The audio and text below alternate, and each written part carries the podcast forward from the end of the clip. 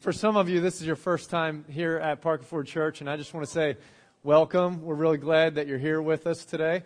And uh, we, I, I'm, I don't know you yet. I don't know any of your story, and it might be a crazy story, or it might be a real simple story, or whatever. But it doesn't really matter. Either way, we're grateful that you're here, and we're glad you're here. So thanks for being here.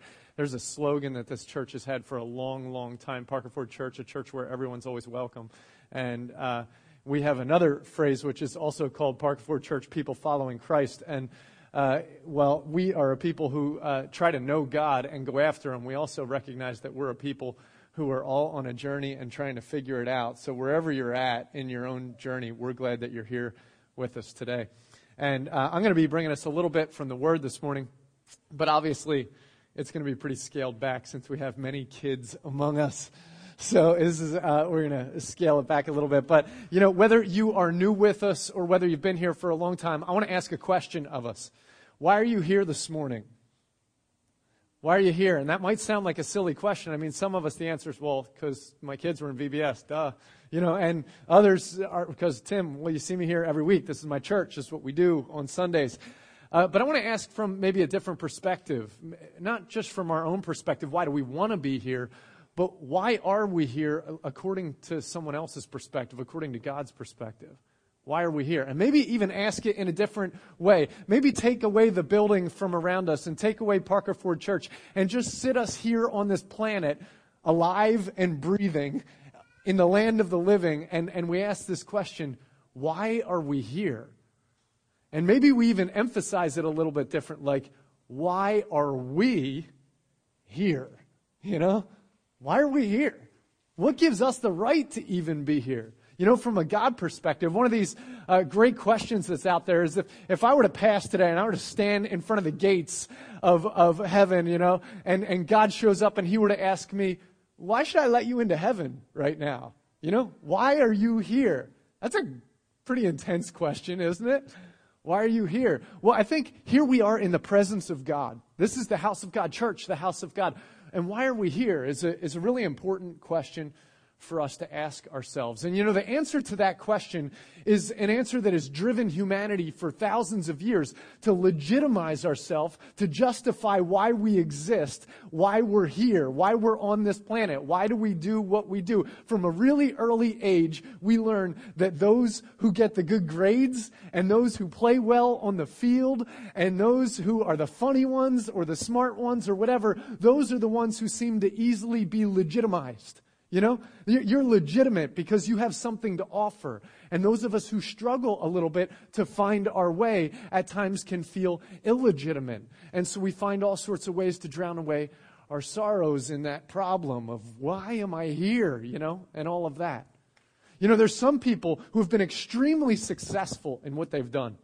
They've made movies, they've been presidents, they've run great businesses, and some of those people at the end of their careers have a hard time letting go at the end of their lives. And, and some have uh, very similar answers when asked why they have a hard time letting go because they'll say, you know, if I stop contributing to society, I can't really justify my existence anymore. You know, why am I here if I'm not contributing, if I'm not being a part of things? Have you ever been in a situation where you felt like you didn't belong?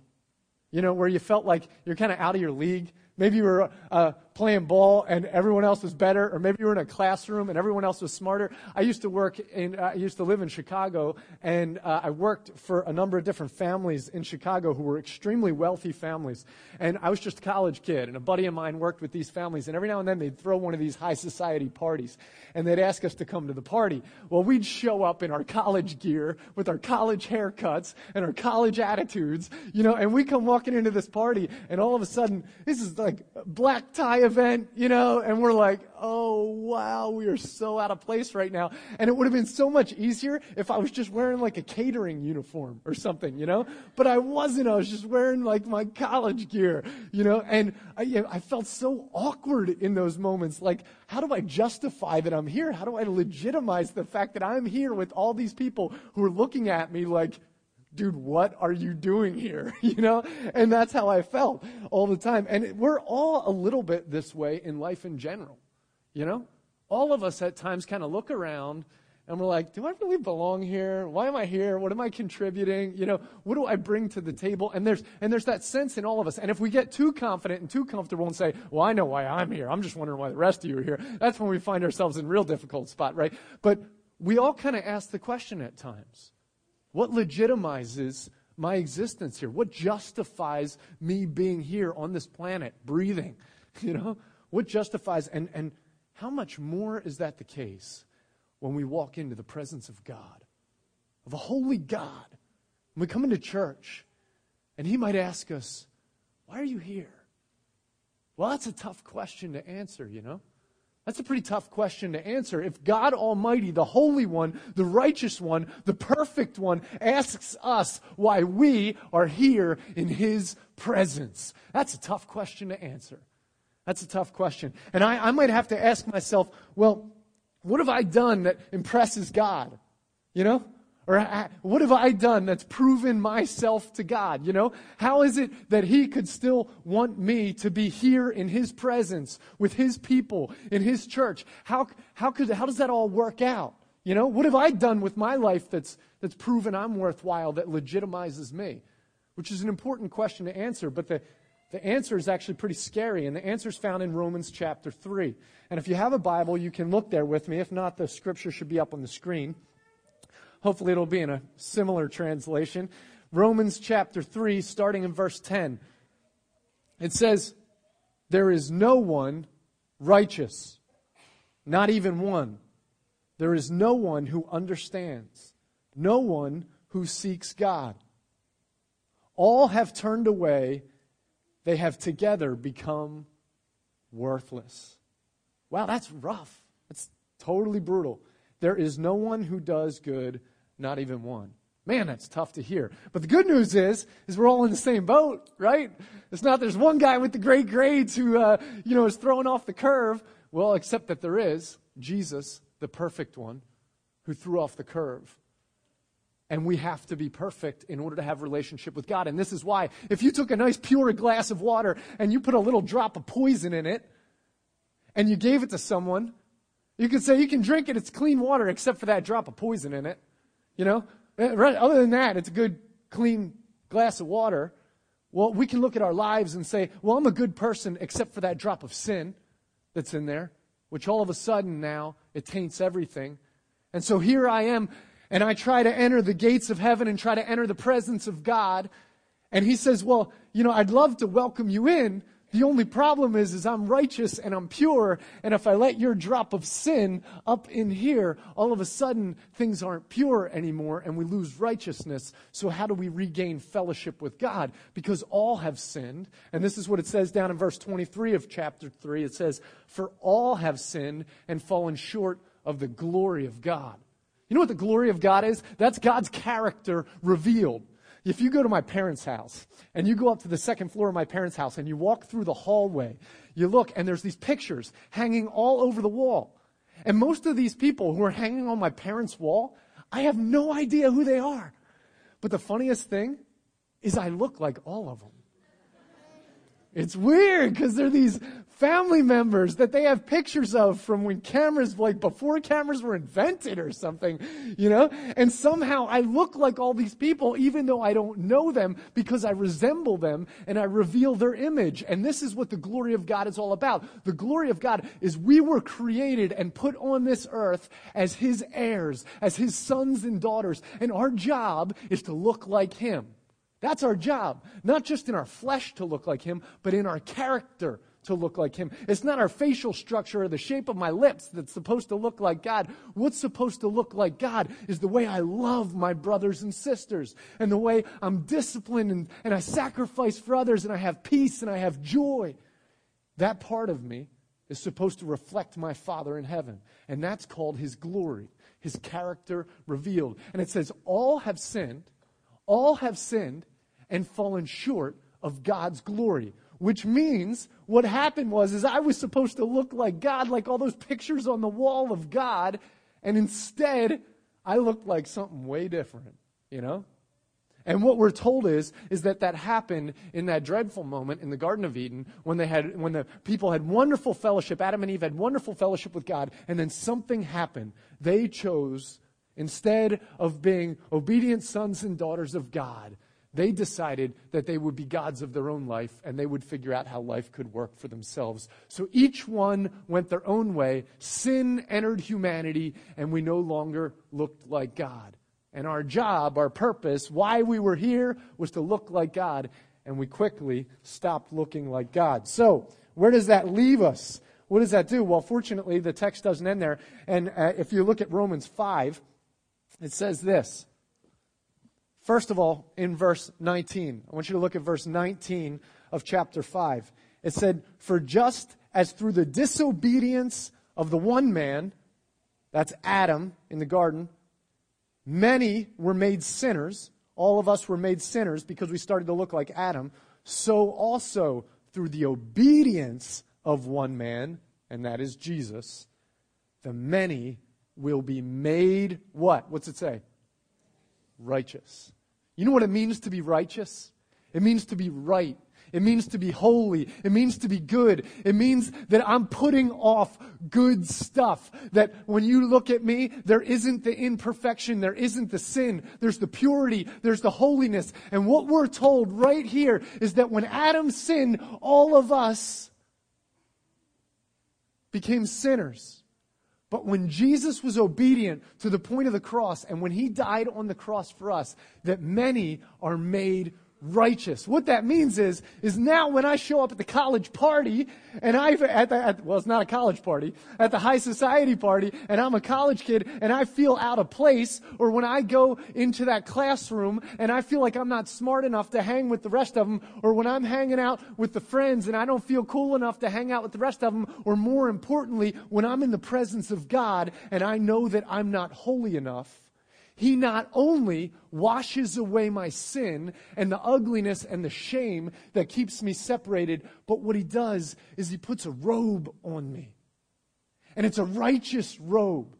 And he tells me stories about my heritage and my family that make me interesting and give me something to talk about at the party. And he puts skills and gifts inside of me. And he tells me that I can accomplish great things. And it makes me belong. And what he does is through his obedience on the cross, if I will choose to trust him, he will make me worthwhile again in the eyes of the Father, and if I will believe, even in my own eyes.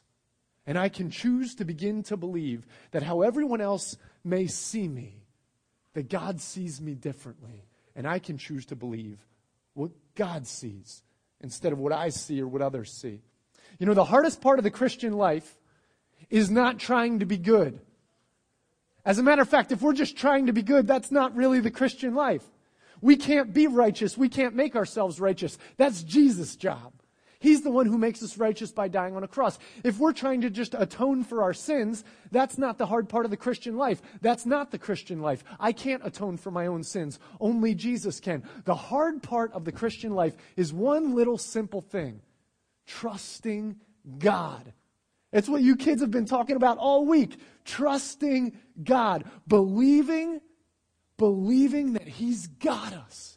Believing that He has made us worthwhile. Believing that all the shame that we feel about ourselves, that it's a lie. And the truth is, is that what He sees is legitimate. He sees me as a son of God who He loves or a daughter of God who He loves. And the hardest part is to just trust Him. And instead of running around trying to self improve my life and get better, to trust Him. Listen, I want to tell you this story, okay? And, and we'll close after this story. I, one of my favorite things in the world, my favorite pastime by far, is to surf. I grew up as a little kid surfing on the Jersey Shore, okay? And when you're a little kid, you only need the tiny little waves of Jersey Shore. It gets harder and harder the older you get because you get heavier and it takes bigger waves to float you. And especially in the summertime when the waves are really small. But two summers ago, I was out and it was a summer morning and I decided that I was going to go out early surfing. We were on vacation. And so as the sun was rising, I hit the water and I'm out and, and I'm waiting for some waves to come in. I got a few rides here and there, but not much because it was a small day.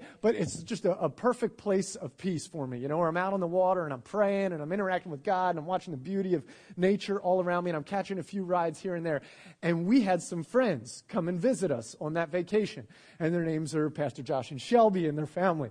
And they were with us. And we had been talking about surfing the day before. And I, and, uh, their, their daughters had never seen surfing before. So Josh comes walking up onto the beach, and I see him. I look back, and I see him out on the beach with his two daughters, and I'm like, ah, so I got to show these guys how surfing works, right? So now the pressure's on, right? And I was just sitting here having a good time, chilling, enjoying. But now I, I, I want to show these girls what surfing looks like. So the sets are coming in, but the problem is, is the sets are too small. They're not big enough. And when you, you got to wait for a big enough wave or else it won't carry you. Okay. And, uh, but I'm like, you know what? I'm sick of them waiting for me. So I paddle onto a smaller wave. I catch it. I go to hop up. Sure enough, it's not strong enough to carry me and I have to bail. So I get up and I start paddling back out and wouldn't you know it, the set that I wanted is crashing on my head right now. Okay? And so I got to duck dive and I got to paddle back out there. I wait and wait and wait. And then eventually I'm like, you know what? There's not a bigger set coming. I'm going to try with the smaller set. Whole cycle happened like three times where I, I, I didn't wait because I wanted to show these guys what it's like to surf and I didn't wait for the right wave. Before that, I was catching rides just fine. Eventually the kids are getting antsy or whatever. They go back to the house. I forget about trying to show them how to surf and I go back to enjoying a good time, actually catching rides and having a good time because I'm in that place where I'm not trying so hard to show anyone anything where I'm just enjoying the presence of God and the waves around me. Listen, our lives are messed up for one reason because we still try to legitimize ourselves. We still try to spend our lives getting better at this, providing security for my family, getting ahead at work, making sure I'm having enough fun with my life, doing this, doing that, and I spend my whole life trying hard to legitimize myself and to show myself to everyone else and to myself and to God when the truth is Jesus died on the cross to tell us it's okay already. You don't have to show anything. I've made you righteous. I put a ring on your finger and a robe on your back, and I told everyone how incredible you are, especially my father, and he thinks the world of you. There's one thing that you have to do. Quit running around acting like a crazy person who still has to legitimize themselves and trust me. I got you. I love you. Just believe in it. And if you will, all of a sudden life will calm down a little bit. And you can chill out and enjoy my presence and the waves of what I have for you in your life, you can ride them with great enjoyment with the Holy Spirit on your side. That's a beautiful thing, isn't it? It's a beautiful thing. And the moral of this story is the moral that we have had all throughout our week that no matter what's going on in our lives, no matter where we are, no matter what anyone else thinks, there's one thing that we need to do. And kids, I want to hear what it is. What do we need to do? Trust God. Let's pray.